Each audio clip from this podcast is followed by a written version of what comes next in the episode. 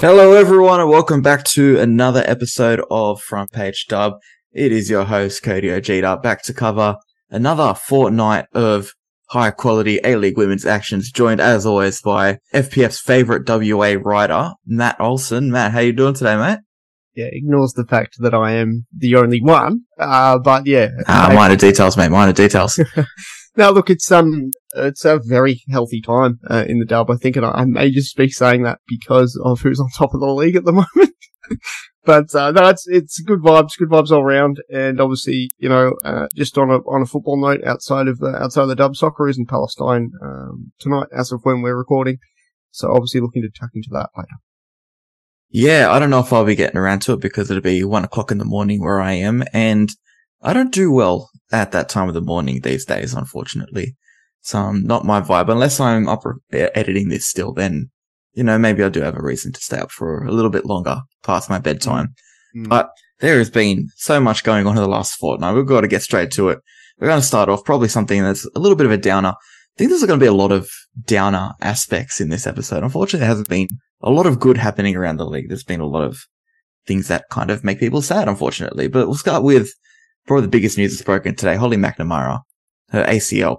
The third time I believe she's done it in her career. The second time she's done it since she started in the A League. Probably one of the worst lucks with injury I've seen from a player, at least a player that's of her stature or with of her potential. But speaks to a greater issue because is the fourth, well, fourth major injury we had of the of that like. Nat Tobin obviously doing it in round one.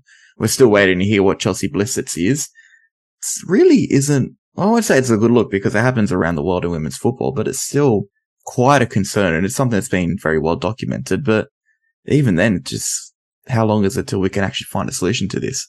Look, it, it is a it is a global issue, and it, it comes down to, um, you know, the, the standard of uh, of equipment that, that women had been using, and obviously, you know, there's been um, efforts made to sort of help, uh, you know, with um, I don't know what word to use here. Sorry, the logistics of of uh, of better managing these um these injury issues in in women that don't exist in men and um, the the ACL injuries in particular are, are one that really come up uh, in in the in the female space. We remember that there are a lot of players that miss the World Cup, um, especially from European countries, um, with ACL injuries, and um, for it to strike Holly McNamara after yeah, getting that Socceroos call up for the Canada friendlies is is pretty pretty darn tragic. Um, but you're right; it does speak to a, a, a broader issue one that I think global football as a whole is trying to work on, but one that we're still struggling to find answers to for one reason or another. I would refer uh, any listeners to check out the Tifo football video on why female injuries are more common, um, because it is a really decent explainer of it basically being certain physical features uh, that women tend to have, um, and the elements of, of certain equipment they use and, and why it's such a, a big issue. Um, so if, yeah, if you're interested, I'd, I'd, I'd give that one a, a view and, and, really just sort of gain a bit of a perspective on, um, on what efforts are being made, how they're being made and what we can do to stop this from happening in the future, if, if at all, because it's just tragic. It is absolutely tragic for, uh, for Holly Mack, who's an exceptional talent, but someone who I think in the long run, uh, might be be really beset by a lot of injuries, unfortunately. And we, we, we really hate to see that because her talent is going to take her far beyond uh, the Australian domestic scene, as we know. Yeah, you don't want it to turn into, and I hate to use this example, a Jack Wilshere situation where you have someone burst on the scene so much potential, but unfortunately a bad run of injuries just kind of holds them back. And obviously here's this kind of a lot of, I won't say a lot of minor injuries, but it wasn't like he did two ACLs. That's basically 12 months out at a time to try and come back from. And it's a shame because, like you said, she's got so much potential in her. God knows where she's going to go in football if she's able to keep her body fit. And sometimes things like this, like it's an injury that occurs from just doing normal football actions. It's nothing extraordinary. It's just simple twist turn. Maybe land the wrong way. I think even the um injury she got, she got a while she scored as well. That's absolutely nuts. She scored a winning goal, got a brace of the game, probably player of the match as well one of the best players um, in the league this season, particularly in that week, and did our ACL while doing it. It's kind of sad, and it's something I've spoken about elsewhere, not necessarily on this podcast before, but, and you mentioned the fact that this is something that happens worldwide.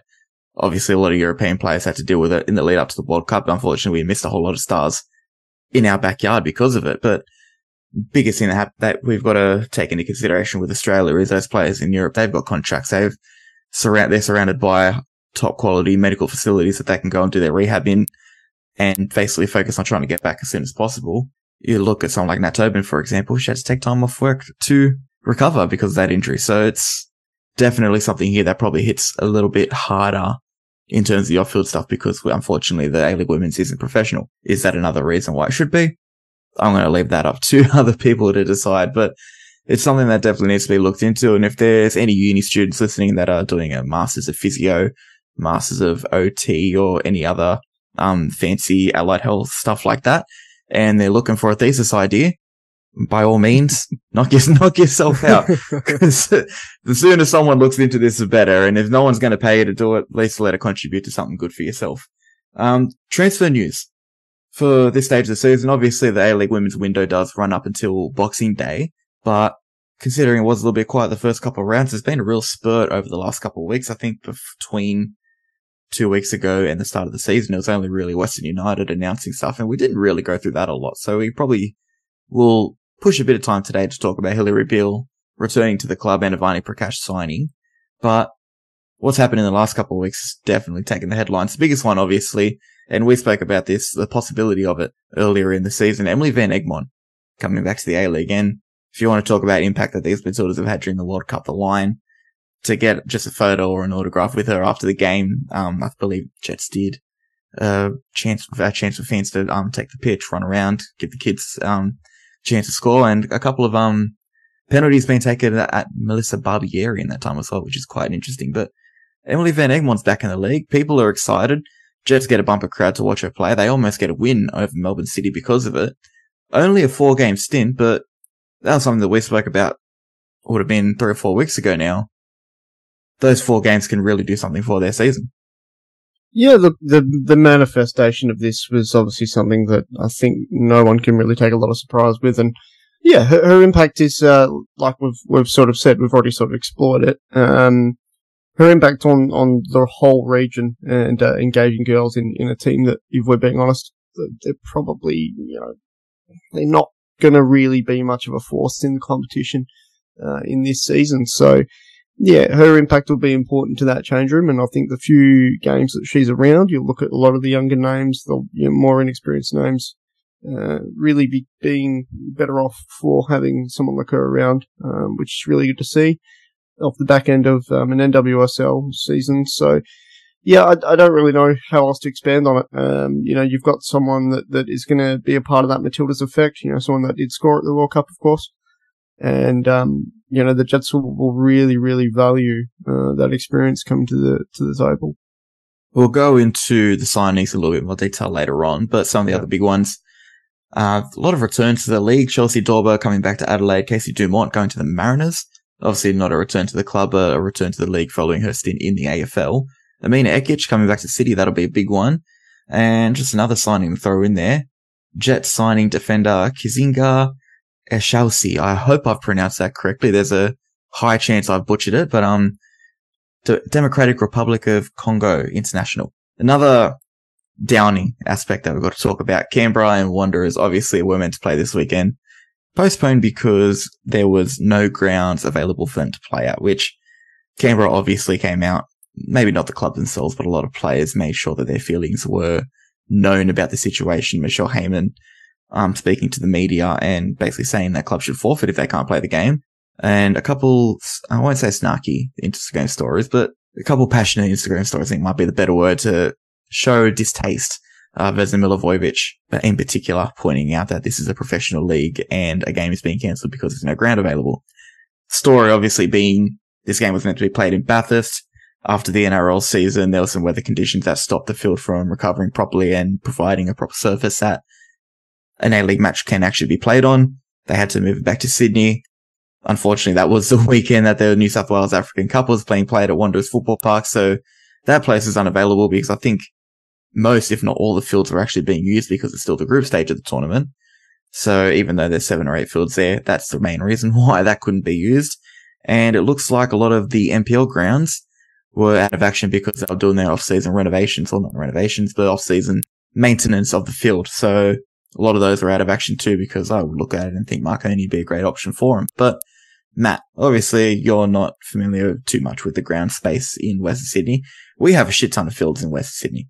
There would have been plenty of options. I understand if clubs are doing off-field off-season maintenance stuff like that, but for there not to be one single one available, what what what did you make of the situation? Well, I, firstly, I think your comment's are a little bit unfair. I mean, I know my football grounds in Australia. Uh, I was going to say, I'll say that to you. You you you just have a knack for knowing this sort of stuff. Yeah, look, I, I, I recall when Campbelltown uh, wasn't ready for the MacArthur in time, and they just impromptu went to Penrith. There's an example right there. Right? Like, I just you're the Western Sydney Wanderers, for goodness sake. Like, there's somewhere to play that match, especially for the women's side. And what I really, really, really, really dislike about this is that it is actually indicative of the Wanderers' administrative approach to women's football. Whether, whether we like it or not, okay, there are some systemic issues going on at that football club that we already know about, you know, inadvertently from things that have really come to light about the reasons as to why Robbie Hooker was put in the job, and we don't we don't need to get into it. But let's just say that Cat Smith had a lot of worries that were probably fairly warranted, right? And you know, I just, I look at a lot of the reasons as to why something like this happens. The African Cup being held, fairly legitimate. The game going out to a rural community, that community not being able to host the game, again, fairly legitimate. But how much effort was applied in the follow up to say, let's try and find that subsequent venue? It's almost as though the club said, no, it's too difficult, we're not going to worry about it.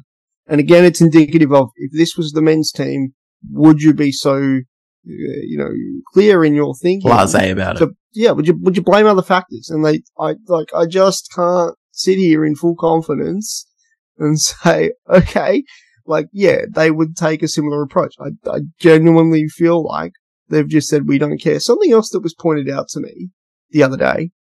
Um, Wanderers still run like separate social media for their women's team, and I think they are one of the only clubs that does.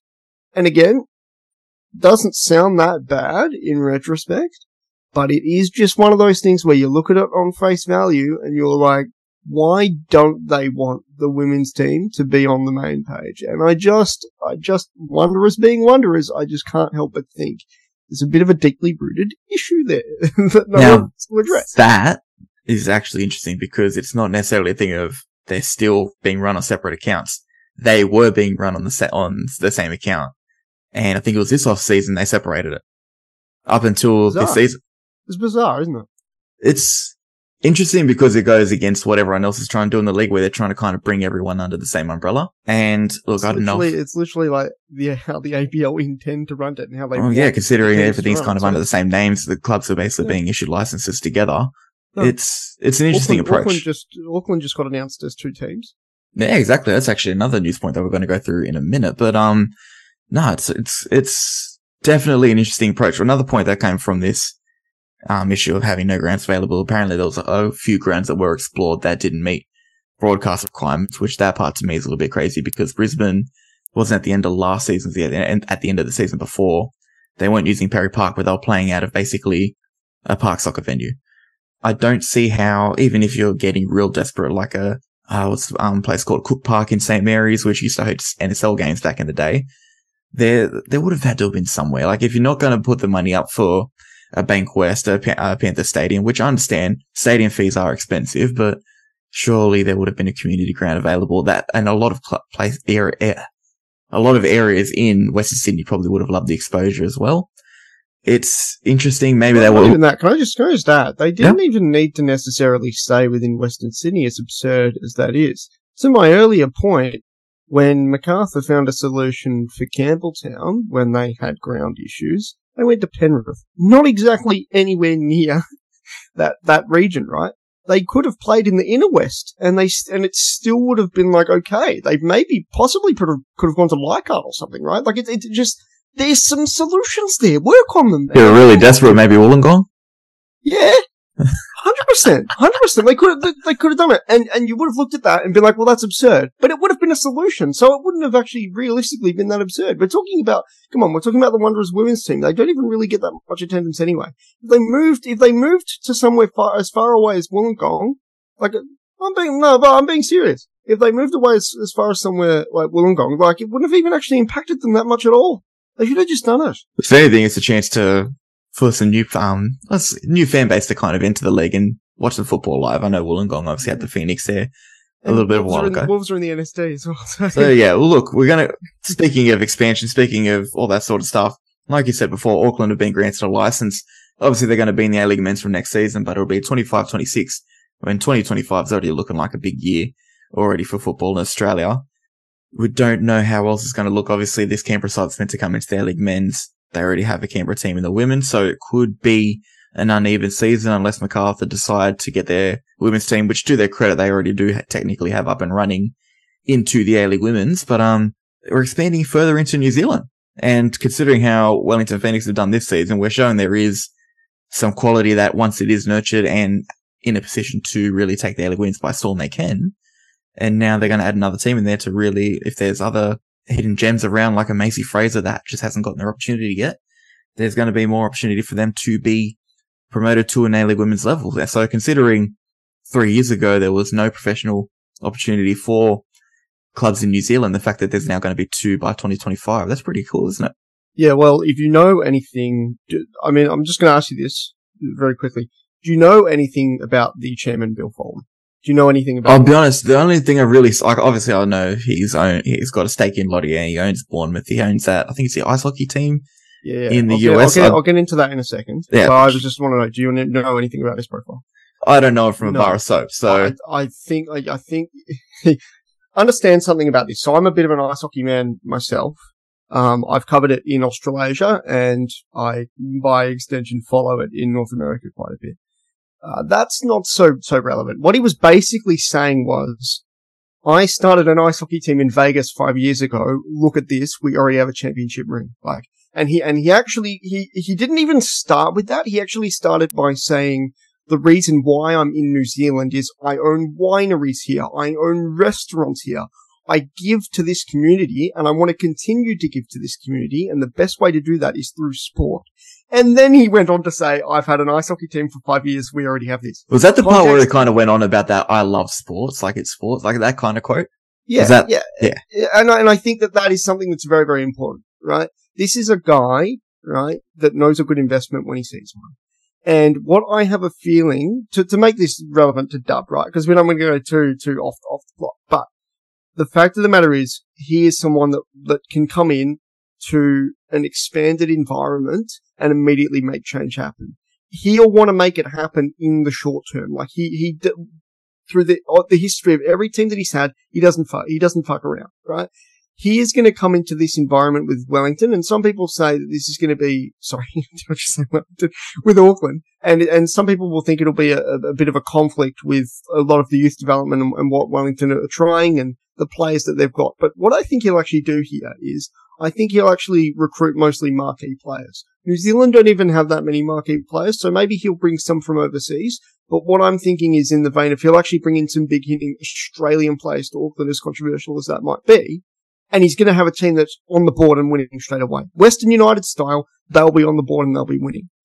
The question there is, will he try to be doing this more in the male space far more than the female space? I don't know.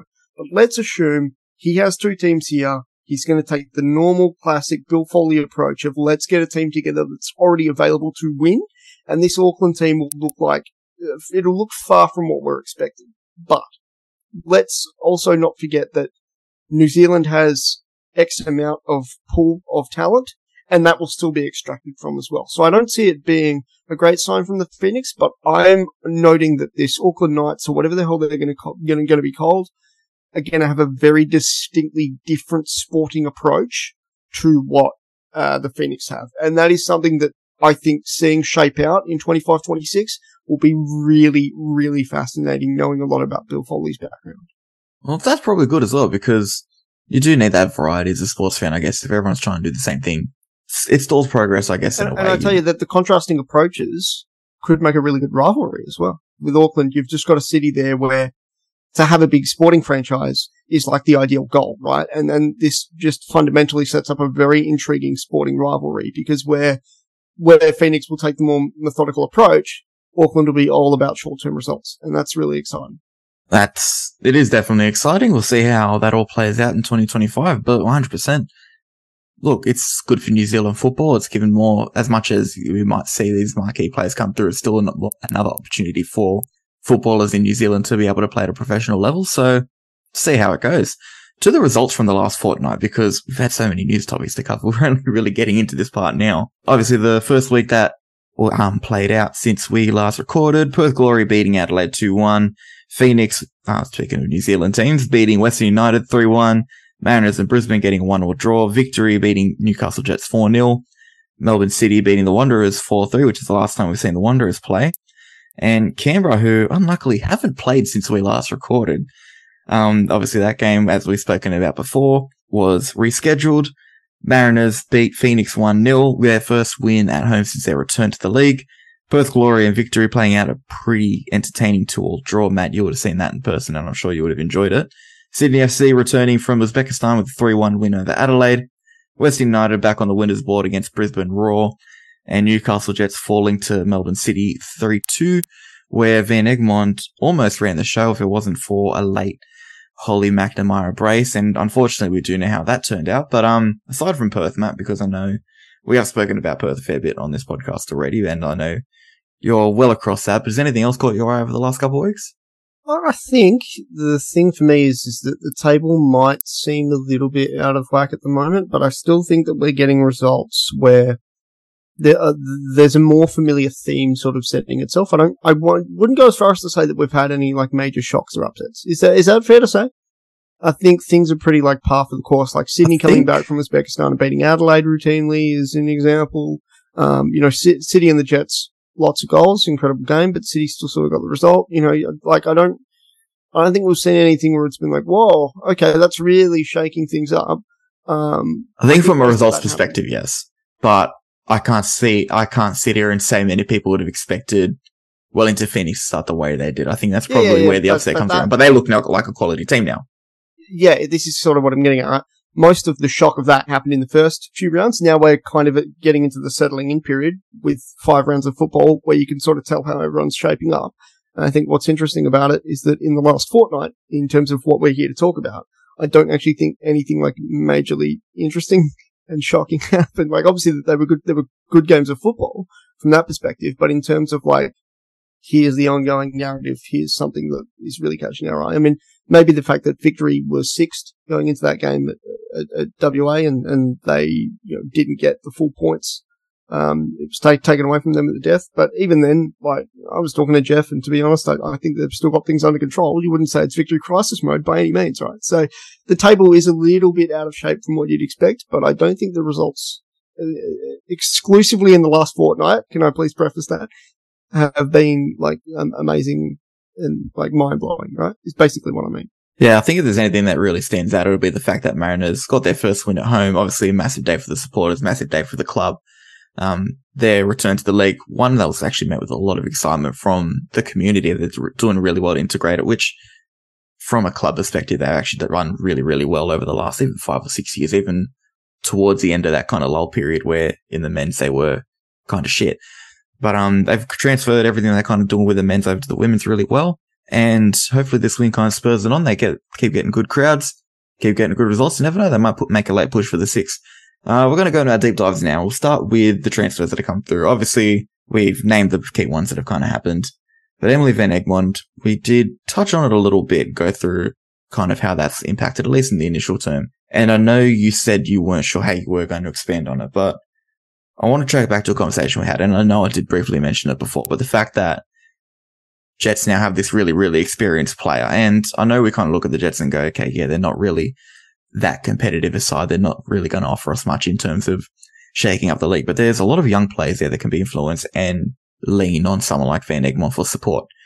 And the question I posed to you when we first spoke about this, I think it was even in preseason when the talks were kind of circulating about it being a light possibility. And I said, if Van Egmond's able to come in for these four games, set a standard for those players that they can then carry through four, five or six games after. What impact does that have? And do Jets suddenly look like a team, not necessarily a top six team, but a team that probably can push a little bit underneath it?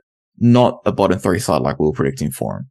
That first game, they almost look like a completely different team. And Emily Van Egmond set a standard for if you want to be an A-League player and play in the Matildas, this is the level you need to play at. Does that, do you still think, well, I won't say, do you still think, does that rub off on the Jets anyway after she leaves? I think it, I think it can, but I, I think that regardless of, of what changes we see from a mental perspective, I still think that this team has a very easily definable ceiling. And I just, are we, are we going to see them turn into a winning team overnight? Like Cody, but probably not. I will concede though that, that there could be a lasting impact made and that lasting impact could be made to some very impressionable players. But that, that becomes a longer term conversation. It doesn't become anything in the interim that we can sit here and, and analyze at depth. And maybe, maybe I'm being harsh. Maybe I'm being harsh because, um, the fact that they put three past City is, is impressive in of itself. There's clearly signs there's progress. You know, when they were away to, um, to Perth, you know, I saw some, some certain individuals in that team that really, really stepped up and that's, that's great to see. But yeah, let's just let's just maybe give this one um, a bit of a buy for, for this fortnight and expand on it when we've seen them come out under Van Egmond. Because I mean, we've still we've only seen her in that in that team once, right? So I think it's a conversation for a little bit further down the road. And I'm just just being honest with you, okay? Look, we'll move on because there are a few other transfers we've got to talk about. Yeah, um, I, would love to get into this. Yeah, Chelsie Dawber is probably the first one that I got. I'm, I'm going to go into because Adelaide probably do need a bit of a spark. Let's be real. They haven't had the best start to the season. They do, they, there's fla- there's flashes where they look like they can be a good side in this competition. Unfortunately, look, it probably is a bit more defensive ways that are letting them down, but they probably could do a bit more of a spark going forward as well. Chelsie Dawber could provide that. We know how dangerous she was when she was first in the A-League. She was absolutely lethal. And the way she linked up with Fiona Worts was spectacular. Obviously, Fiona Worts isn't there this time, but you do have quality players around her still. Alana Jancevski, who, and that was the biggest thing we said about Adelaide. She probably isn't at a stage in her career yet where she can shoulder that responsibility of being the focal point for an A-League club. Now she doesn't have to do that, but she's still in a space where she can be a little bit more than what she was at first. She can now be an out and out starting player, but have someone there to lean on to kind of go, yep, they're the one shouldering this responsibility to really lead the line and score most of the goals. There could, it could possibly have a really good impact on this side. There's an opportunity. I still, I think maybe this starts probably, I won't say damaged too much in terms of finals contention. They could go on a massive run since, but it is going to take a lot for them to make the six from this point on. But we could see a rejuvenated Adelaide side moving forward still. I have a lot of time for uh, the Adelaide project and Adrian Stenta that I maybe didn't have until I'd sort of spoken to him and got that insight. But with Mariah Lee, um, an experienced American international who has spent time at Celtic, with Jancevski, Hannah Blake, and now the addition of Chelsie Dawber. Especially going forward, you can see more of a team forming. You can see a scope for them to make a bit of a run for the six that you maybe couldn't see otherwise. I think it's a brilliant piece of business. I think it's exactly what that team needs. Um, still heaps of question marks around depth. And I don't think that they necessarily have the answers for it. And they're very sort of candid about that. But you have an addition here, someone who's familiar with the club, someone who can really sort of get the changing room a certain way and amped up, um, and a coach that, that really knows what he's doing with that piece of business. So for me, it's a, it's a A plus plus, um, in terms of what Adelaide need and, and how it can be delivered. Um, and I'd say that I'm definitely far more confident with the Chelsie Dawber in Adelaide than I, than I have been in some other teams around the, around the league not about to say that they're about to become a winning side out of nowhere, but it's it's a step forward and it's a really big step forward. Um, I'm looking forward to seeing the execution. Yeah, the execution of it probably be the key part. And look, Stenta's a quality coach. We know that. I don't think the start of the season you can really put on him. And Adelaide have invested. Uh, like usually, if a club's coming towards the bottom of the ladder, you question what they're doing at a bottom level.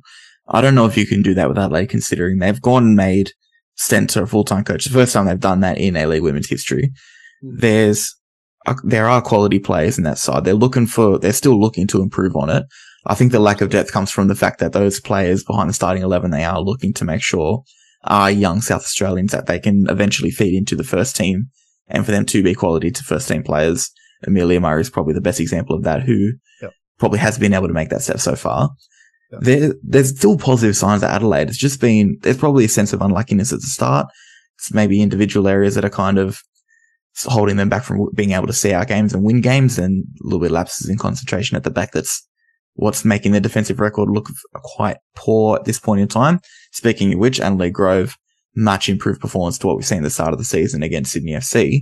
But there's, I think this could actually breathe a bit of life into it. Like you said, it's a local girl as well. Someone that fans can kind of go, Oh, yay, she's back. I really want to go out and see her again. That's obviously a massive positive. And then when you start having Emily Condon come back into the side and you can have her and Dylan Holmes in the midfield together, you're almost building half the side that was there in um 2021, 2022. So plus some, plus some really, really decent pieces of business elsewhere in the team. You talk about the impact of someone like Mariah Lee. Huge. She is, she is a Yeah, huge course. asset for that team. Um, And, um, thing- Isabel Hodgson as well was injured at the start of the season. She's been able to come back in as well. Mhm, mhm. I, I think it's a it's a decent enough team, but but just to, just to your point on what you said there about sort of the depth and the reasons that it had been done at the boardroom level, I think there's no harm in admitting that your team's in a bit of an honest rebuilding phase, and if it's a rebuilding phase to help more South Australian youth become the face of that club, that's huge on merit as well. So I 100% agree with you. Um, and I almost feel a bit a bit silly for like my overreaction to their their lack of talent in the team initially. But again, understand that both of us, I think it's fair to say, we're still sort of talking long term, right? We're not talking about in the immediate they're going to do this and that and this and that. It's just their signs are of a good team now, and and Chelsie Dawber's one signing has, has added to that in a massive way. But also on the rebuilding point, it's like if you finish seventh or eighth, but you're showing intent in what you're doing, it's it's it's still a good, healthy thing to be at um, as a as a as a sporting team.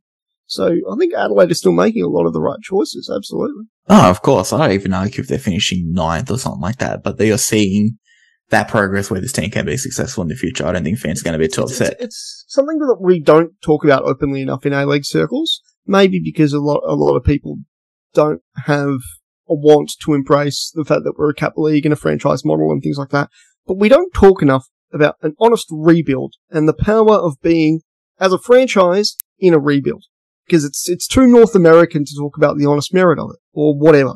Some something along that logic, I don't know. But what we have here is we have a sporting franchise and they're in the midst of a rebuild, and it's perfectly fine. It's it's a Yeah, look, I don't think I don't think a club's ever going to actually come out and admit, "Hey, look, we're probably not going to do well this season because we are in a bit of a rebuild." Yeah. But we can sit here and say this. It's it very clearly is that, and you know, obviously, let's just say Adelaide don't do well this season, and someone on Twitter starts running their mouth that doesn't know what's going on and sits there and goes, "Why is Stenta still in a job? Are we going to question it?" There is a reason why there is a dip in performance, and it goes beyond what Stenta's basically capable of. It is what this is going to be Adelaide's reality for this season, maybe even next season. But you go through pain now, you see the rewards in maybe two, three, four years time. And suddenly this makes it worth it. And Stenta's someone that you look at that, you look at and go, he could be in this job for another five, ten years if he's able to continue on the path that he is. Yeah. That's almost unheard of in modern football because once you have one bad season, you're usually out the door. It's but if Adelaide's unheard of in women's football. Yeah. um, but if he's, if he's able to really keep, maintain a course that breeds long-term success for Adelaide, you take a couple of years towards the bottom of the ladder. And frankly, the reality is they're not playing that bad either. So there's clearly a deeper thing going on at Adelaide. We've got to give him a bit of time. It's probably going to be a couple of years we've got to give him, but looking forward to seeing in 2025. Another year, another reason to kind of look forward to that year. Um, Emina Ekic, someone who last season before she did her ACL, there we go, another, um, ACL to add to the conversation, really took the league by storm and looked like she was going to be kind of in similar fashion to what Riley Basner was doing. Looked like she was going to be a really, really good player for Melbourne City, even if she was only going to be here until the season started at Racing Louisville. She's now come back. We haven't obviously seen her too much of her yet because she's still got to kind of build into the season, but you're looking at if she's able to hit the height she did last season when she was here, that Melbourne City side, considering they're already looking like one of the best teams in the league, just gets even scarier. Hundred percent. Um, you're talking about adding an asset of an international player, someone who's on form, someone who's familiar enough with the league, into a team where again, maybe we actually, funnily enough, similarly to Adelaide, we maybe had some question marks about some of the depth going on with the city, but you couldn't deny that they were, you know, close to a five star team on paper, and, and, you're getting more of that, more of that, um, that sort of touch and, and feel and vibe. And yeah, teams teams in this in this league happen to actually know how to do their business because they're so used to working with modest means.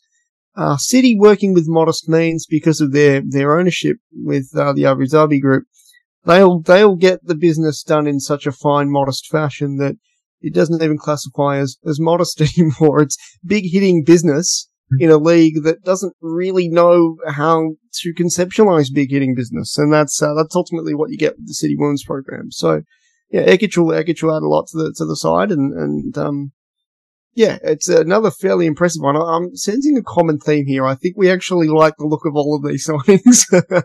I think, look, I'd I look at the business that's been done over the last couple, last couple weeks, like maybe last month.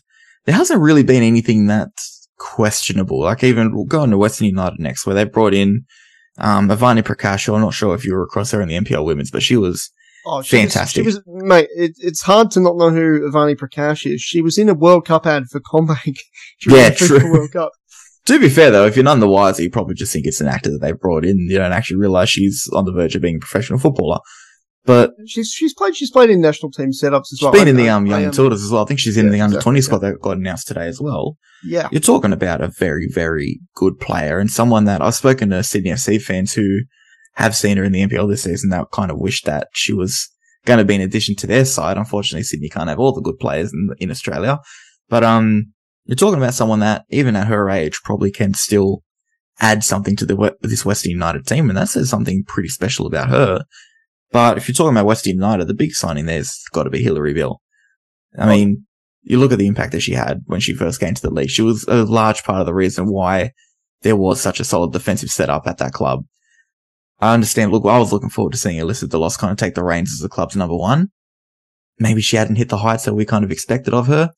But if the club had the opportunity to bring Hillary Beall back from a purely competitive perspective, you don't turn that down. I understand there's value that comes out of trying to develop players, but Western United are a side that's shown in the past they want to be a side that can be capable of competing at the top of the league. So, of course, you're going to make a signing like this, even if it's another short term deal, another just loan signing that she goes back to America. You take it. She's a quality keeper. She's someone that really embraced the A League and the club. You're not talking about someone that's kind of just here, here, kind of trying to collect a paycheck, make a name for himself there seems to be real care about the club as well. So 100% fantastic bit of business by Western United. There's two two main things I have on this. I think if you're Western United, the one thing you need to do is replicate last season. You need to get as much consistency as you can. Hillary Beall adds that, but it's it's more than that. What this is, and I love this because we've already kind of been talking about it. We know that Macarthur are cooking things behind the scenes. We've seen a lot of what the Mariners are doing for their culture, and we know that Auckland are going to have a big hitting impact from Bill Foley's address earlier this morning. Expansion sides in this competition are showing so much intent. How good is it? How good is it? Honestly, Western want to be this big hitting side, and we're seeing and we're seeing that intent across the board. It's a really, really awesome thing. Now I know again, just the signing of Hillary Beall isn't, whoa, look at this, you know, Western United are taking things so seriously. I'm obviously just talking more in terms of their overall approach. But it is that the direction thing. Yeah, it is. It is. It's that consistency. It's that direction. It's that want to be the best possible team that you can be. And it's freaking awesome because Hillary Beall is someone who is going to deliver in a big way and she's going to be a very, very big presence behind the scenes for that team and for the, her familiarity in the team, for her, her love for the team and what they've given her in Australia, how many foreign players here come here and talk complimentary about how these clubs treat them as as human beings and as people who are going things in through things in their lives. I mean, it's it's really just awesome to see that. It's it's just like we don't we don't when when people when people smack these these franchises and say all different kinds of things about the business and the direction of Australian football. This is a very relevant talking point to bring up, especially with this whole national second tier being being announced as well. I know I'm going off on a tangent again, um, but it has been a huge week. There's been announcements coming left, right, and centre, and I just I just want to get get to the air of this right because when I look at Western United, all I have ever seen for all, all of the, the criticisms that you can label at them, all I've ever seen from them at the boardroom level is honest intent. And, and they are, they are really trying that by luring a foreign player back and someone who is at the heart of the club, someone who cares about the club, someone who speaks highly of the people that are in her professional environment and her life while she's at the club.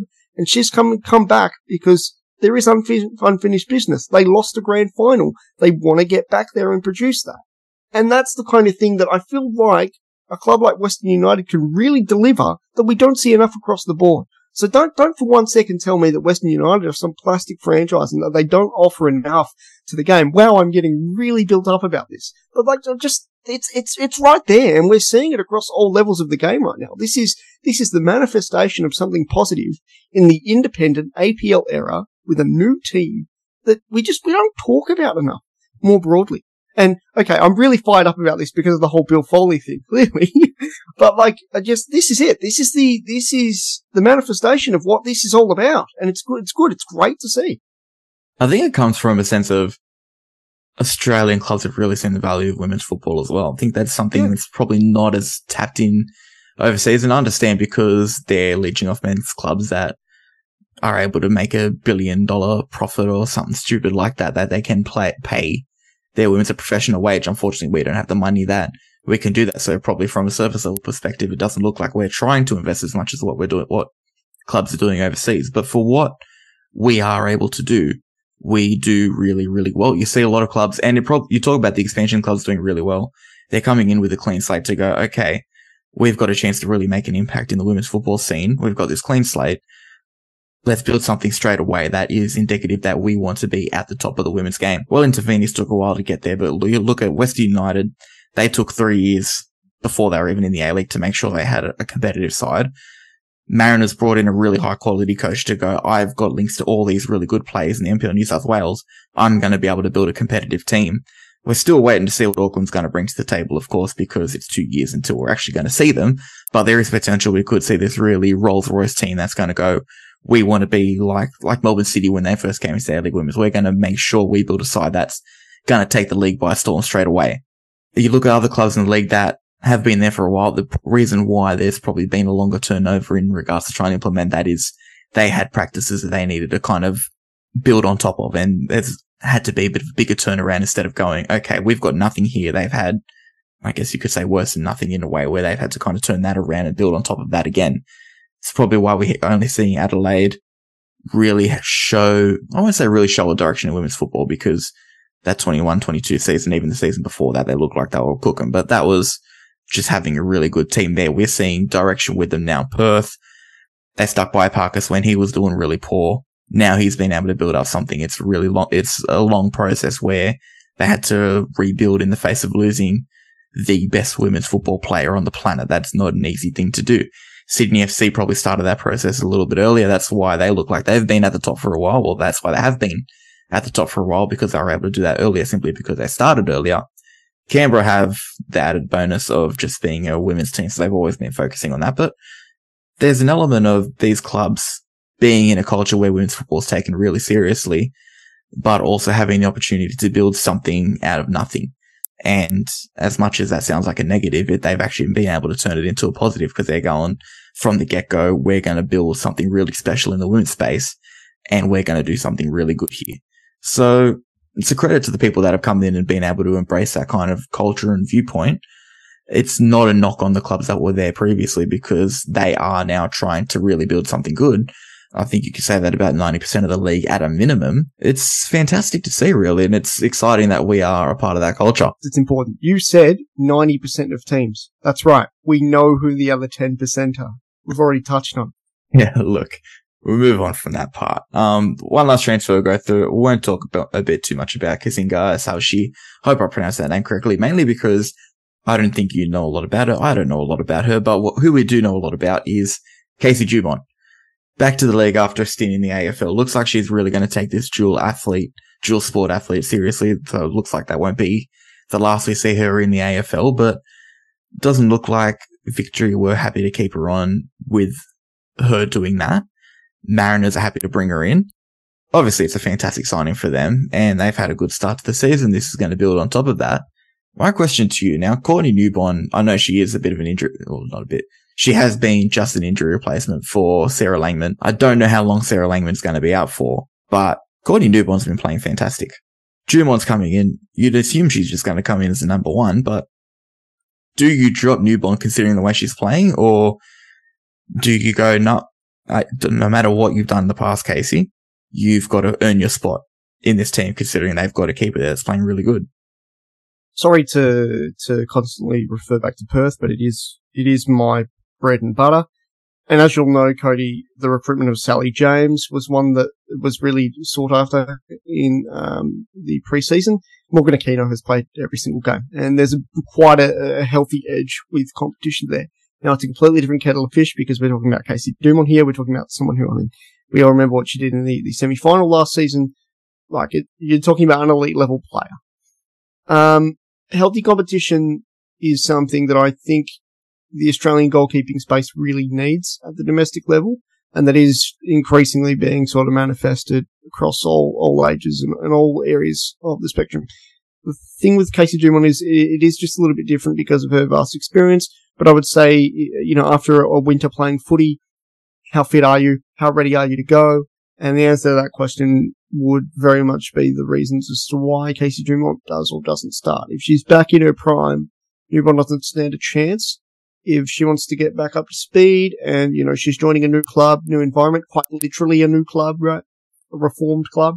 Um, you know, there's a, a few elements at play here where I can understand if they take their time, but I'm also very aware of the fact that we're talking about an insanely quality player for this level of football and it wouldn't surprise me if she jumped straight into the number one spot. So there's a lot to lot to think about, a lot to analyze.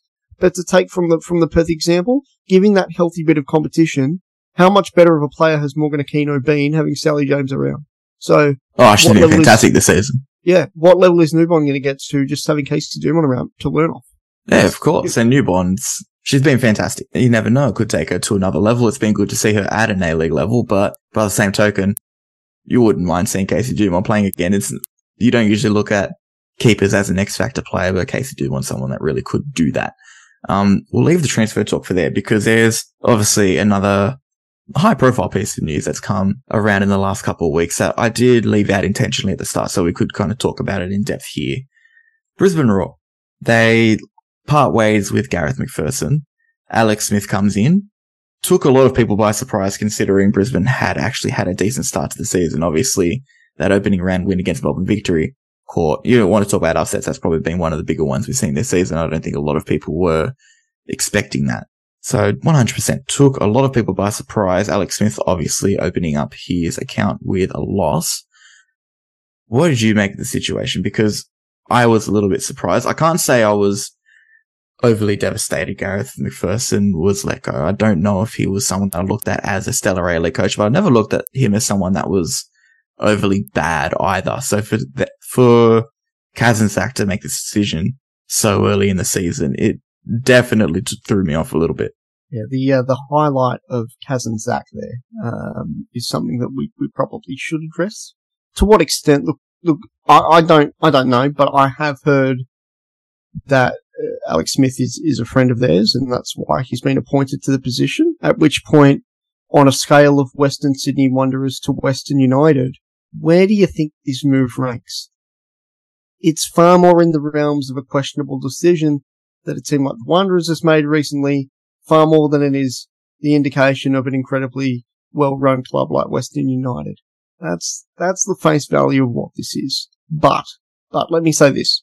On Garrath McPherson. Tell you a story about when I met Garrath McPherson for the first time after a routine defeat away to Glory. And I remember uh, the people around me at the time, and I think I've actually already told this story on, on the show. No, I actually can't remember it. okay, that's fine. The people around me at the time basically were like, this guy is just like mid. He's just mid. Like, he's just, just there. no, no, that's, there. that's what I mean. And, and ultimately, people gave me a lot of shit for how I predicted Brisbane Roar to, to, to finish. But at the end of the day, like, that was just, that for me was just the, summa, the, the, the summary of, of, of what this is, is all is all about, right? It's it's um it's just basically being at a club where you know I don't know where their ambition is.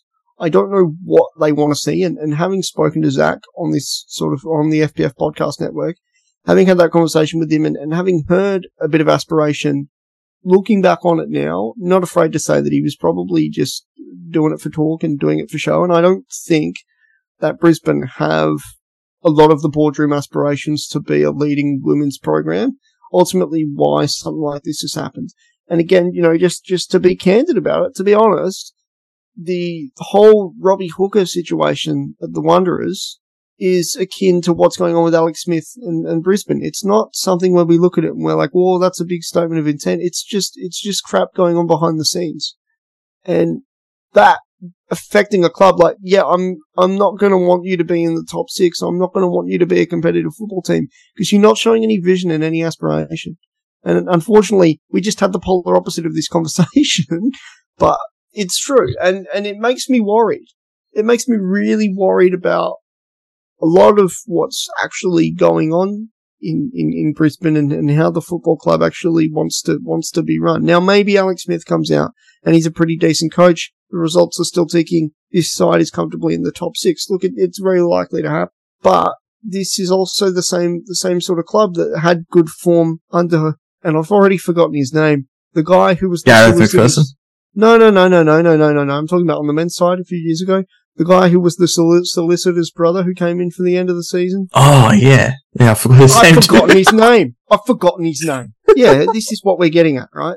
Um, they can have good results under Alex Smith. It doesn't mean that Alex Smith, uh, was appointed by the best possible means with the best possible vision and the best possible intention. Do you, know what I mean? Um, See, my only rebuttal to that would be and you've compared it to the Robbie Hooker situation. Robbie Hooker came from Mount Colah under 13s. Alex Smith does have ex- recent experience in the A-League Women's. He was the assistant coach of Melbourne City, I believe, while Patrick Norbo was there. And when the episode that you weren't on, that Riley Dobson was on actually last season, when we'll talk about Newcastle Jets and who they could possibly have to replace Ash Wilson when she departed, the first person that she brought up was actually Alex Smith. That's the only reason why I am overly aware of who this guy is.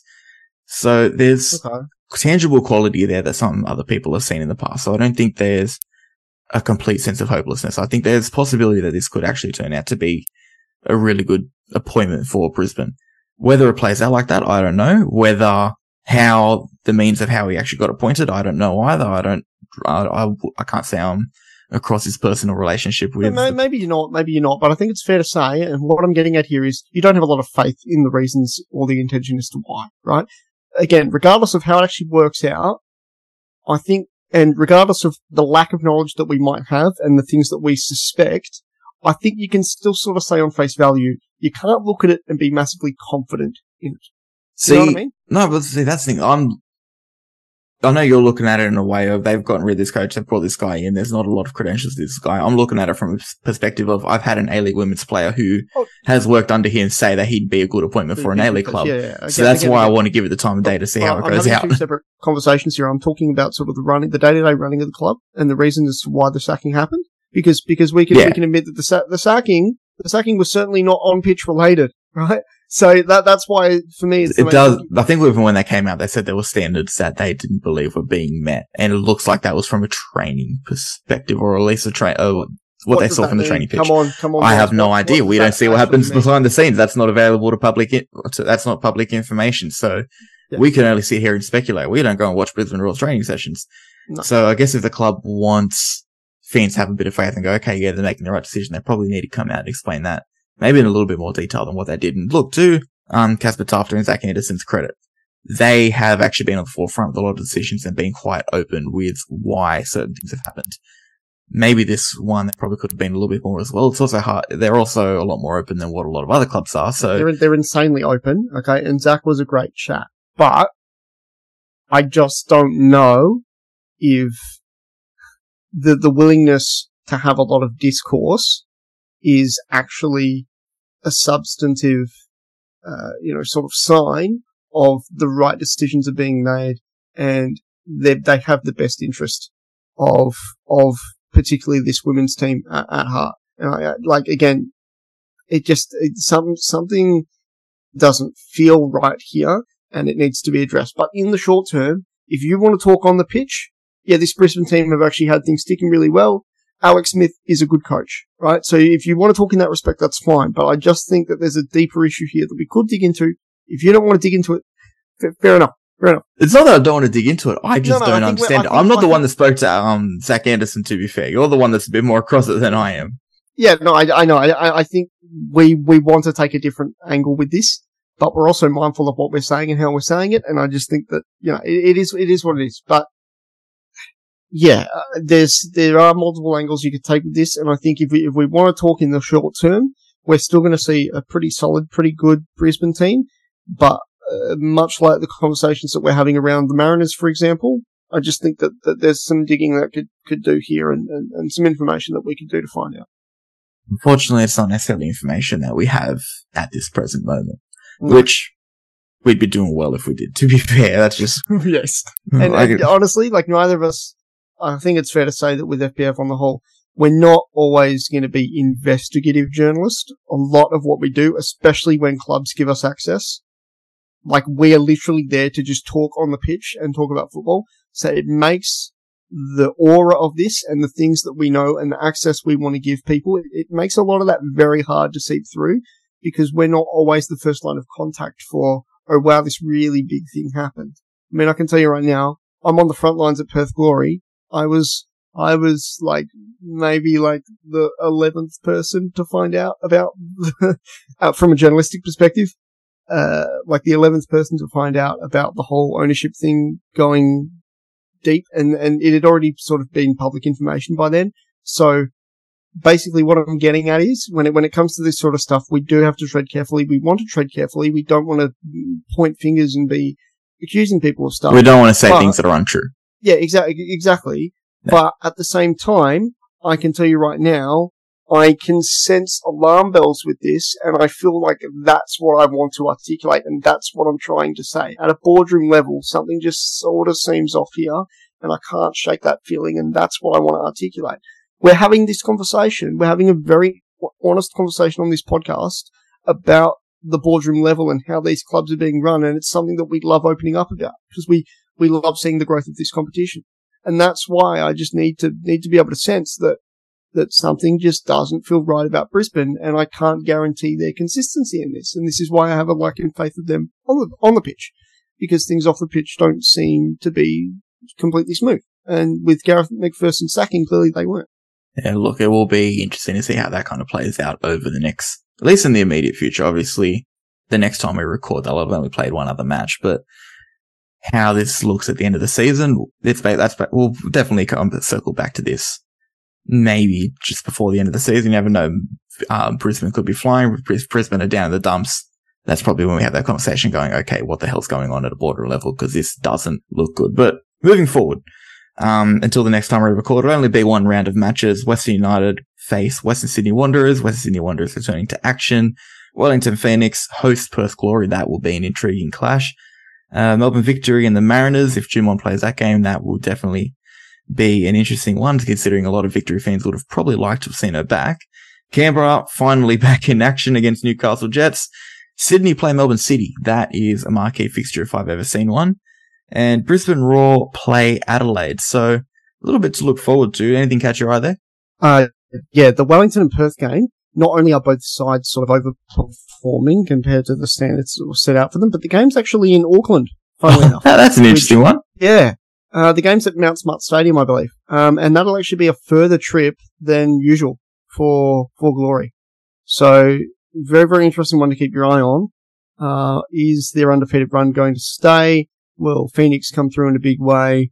Will the travel affect them? You know, uh, they've got to do this, they at least get the international break afterwards. Um, but yeah, just interesting to see, uh, cause Perth, I assume will be out of their depth. Um, and Wellington we know can be big hitters, especially at home in New Zealand. That will definitely be an interesting one to play out. Definitely looking forward to Sydney City on my end, mainly because there's a possibility I could get myself down to that. Um, Yeah, but uh, also, but also, Cody, let, let's just address the fact that we have a few teams there who are winless, and we would like to see which one is the most likely to be able to get off the board, um, going going forward. It's there's like for me, Who like, there's a few interesting dynamics that could really tick in, tick into gear in this next round. before we finish, I have a question that I want to pose to you. Just something to kind of get the get your brain ticking. we doing a are doing the fun trivia thing again? No, not no, no. We're not doing trivia just yet. I want to give that a bit of a break. Um, no, just genuine question. I want to make you think a little bit. But it was announced today. Obviously, Alex Chidiac doesn't look like she'll be returning, or she's not returning to Hmm. racing Louisville. So for the back half of the Alex season, or even from now, she, oh, she's still got a season to play out to get us. But from for the back half of the Alex season, she looks like she will be available. Which club do you think should be making a move for her? I'm inclined to. It's like the obvious answer is victory, right? Um, You'd think so. You you'd think so. Yeah, I, I, I just let me let me try and really think about it. But like, I feel like obviously, you know, like in terms of uh, Victorian teams, City of City seems set, even if they have a few depth problems. Western United, uh, you know, they're already pretty stacked and their vision is pretty clear. I can't see it being a, Brisbane or an Adelaide.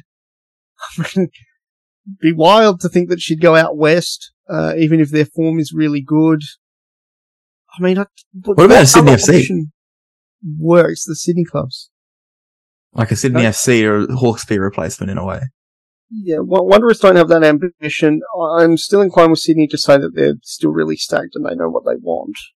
But, but also, in terms of the high profile, she would be like a really big asset to that club. Oh, Imagine how good they'd look if they added that to their midfield. yeah, yeah, exactly. I'm still inclined to say it's victory, to be honest. I think they're the best possible option. It did make the most sense considering how well she was playing before she went over back to America and even last season winning the Julie Dolan after 13 weeks of actually playing in the league. It's absolutely nuts. Um, Adelaide probably, look, I wouldn't count it out considering that is, she is a South Australian. I think there is that element that could kind of play into it there. And if Adelaide add her to their midfield, that's massive signing for them. We talk about Chelsie Dawber having a positive impact. Imagine if you have Alex Chidiac playing behind her. That's nuts. Yep. We, Yeah, I think you actually uh, you're you're onto it there. But is it like in terms of marquee signing to sort of come in mid-season? Maybe it is Adelaide. No, I don't know, but I'm just uh, I'm I'm skeptical because I feel like The return to Melbourne victory just feels a bit more romantic. It, it just feels Yeah, like it, makes no, more It sense. It does. It does. Like You don't need to give me a definite answer. I just wanted to create a no, bit no, of discourse. no, no, no, because I, I actually really want to get into this. It's, it's a good discussion when you when you think about it. Um, we have just sort of outlined that thing with Adelaide where it's like they want to be a youth recruitment. So let, let me picture this, and I think this is where you might be onto something that's bang, bang, bang, bang, the correct answer. Um, that was weird. um, uh, Cody, the youth development thing at Adelaide, compare it for a second with Van Egmond's impact at Newcastle. Two things we've opened up about. We've actually, we've touched on a lot this podcast. It's been, been pretty fire. But if Chidiac had a, a stint at the back end for the Reds and offered that Van Egmond impact, but offered it in a bigger way, is that not a way for the sort of academy project at the female program in South Australia to not really get kicking in a really big way? Does that not sort of make perfect sense as a recruitment? Oh, 100% it would. I think the only question that you probably have there is if Adelaide have the pull power for it. That's probably the only thing that holds them back. But other than that, it'd make sense from her perspective to go somewhere where she's going to be an outright star player, which she could go anywhere in the league and she'd be an outright star player to be fair. Yep. But you're going to your hometown. There's, you have that hometown aspect where players going to go, well, young fans, sorry, are going to go, wow, we really want to be able to watch this player live. They're, your Adelaide's going to be able to bring in bumper crowds. You've got a plethora of young players just sitting behind the first team that would love the opportunity to learn off someone like Chidiac. There, there's a lot of pointers there that kind of make, make this make sense, if you know what I mean. Is it, is it plethora or is it plethora? Mate, I'm not an English teacher. I have no idea.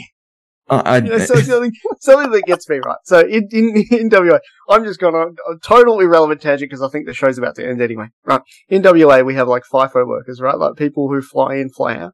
And I've, I've heard a friend of mine recently pronounce it FIFO. Uh, again, it might just be like an Eastern States thing that people, that people say FIFO. I've always heard FIFO. Yeah, So- yeah, no, no, I know, but but just the it's like the intentional mispronunciation or like separate pronunciations of things.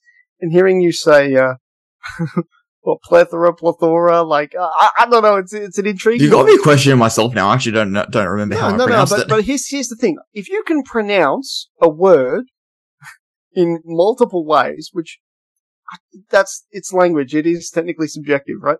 Always do it the wrong way, the wrong way to piss people off or to really get people thinking, you know? So that, that's where you've opened up my mind and I think it's fantastic for, it's fantastic podcasting, Cody, is what it is. I have no idea what that was. Okay. that was, you know what? You've gone on some strange tangents on this podcast. That is up there with the strangest. Maybe taking top spot. But you know what? Just for your sake, I'm keeping it in there. I ain't gonna, that's not going on the cutting room floor. We're gonna end it there because I think we're starting to get a little tired and we're starting to lose it a little bit. Mind you, it's five o'clock where Matt is in at night. I don't know how you're, you've just woken up from a nap to be fair. So, Yeah, I got, I got a nap because we've got Socceroos tonight. yeah, you know what? And I can say tonight because it's 10 p.m. WA time. Sorry, way to flex on us Eastern um, state losers that have to stay up till one o'clock in the morning to watch Socceroos. Um, we're going to end it there before we start talking about more irrelevant shit. My name is Cody Ojeda. I've been your host today. This is the Front Page Dub po- podcast. If you want to catch us on socials, Front Page Football at Twitter, Instagram, TikTok, Facebook, LinkedIn as well if you're a business type, and probably somewhere else that I'm forgetting, unfortunately. But that has been this episode. Like I said, my name's Cody Ojeda. I've been joined by Matt Olsen. Matt, do you have any last words that don't relate to how to pronounce shit? Oh, uh, I tell you what, um, get ready for a really bumper round of football. How's that? Bump around to football, international break, and I once again call out to any students doing a thesis in some medical field, study women's ACLs and why they keep rupturing because we really need some discourse around that in this country. Anyway, we'll leave it there. We'll see you in a fortnight. I hope you've enjoyed the episode.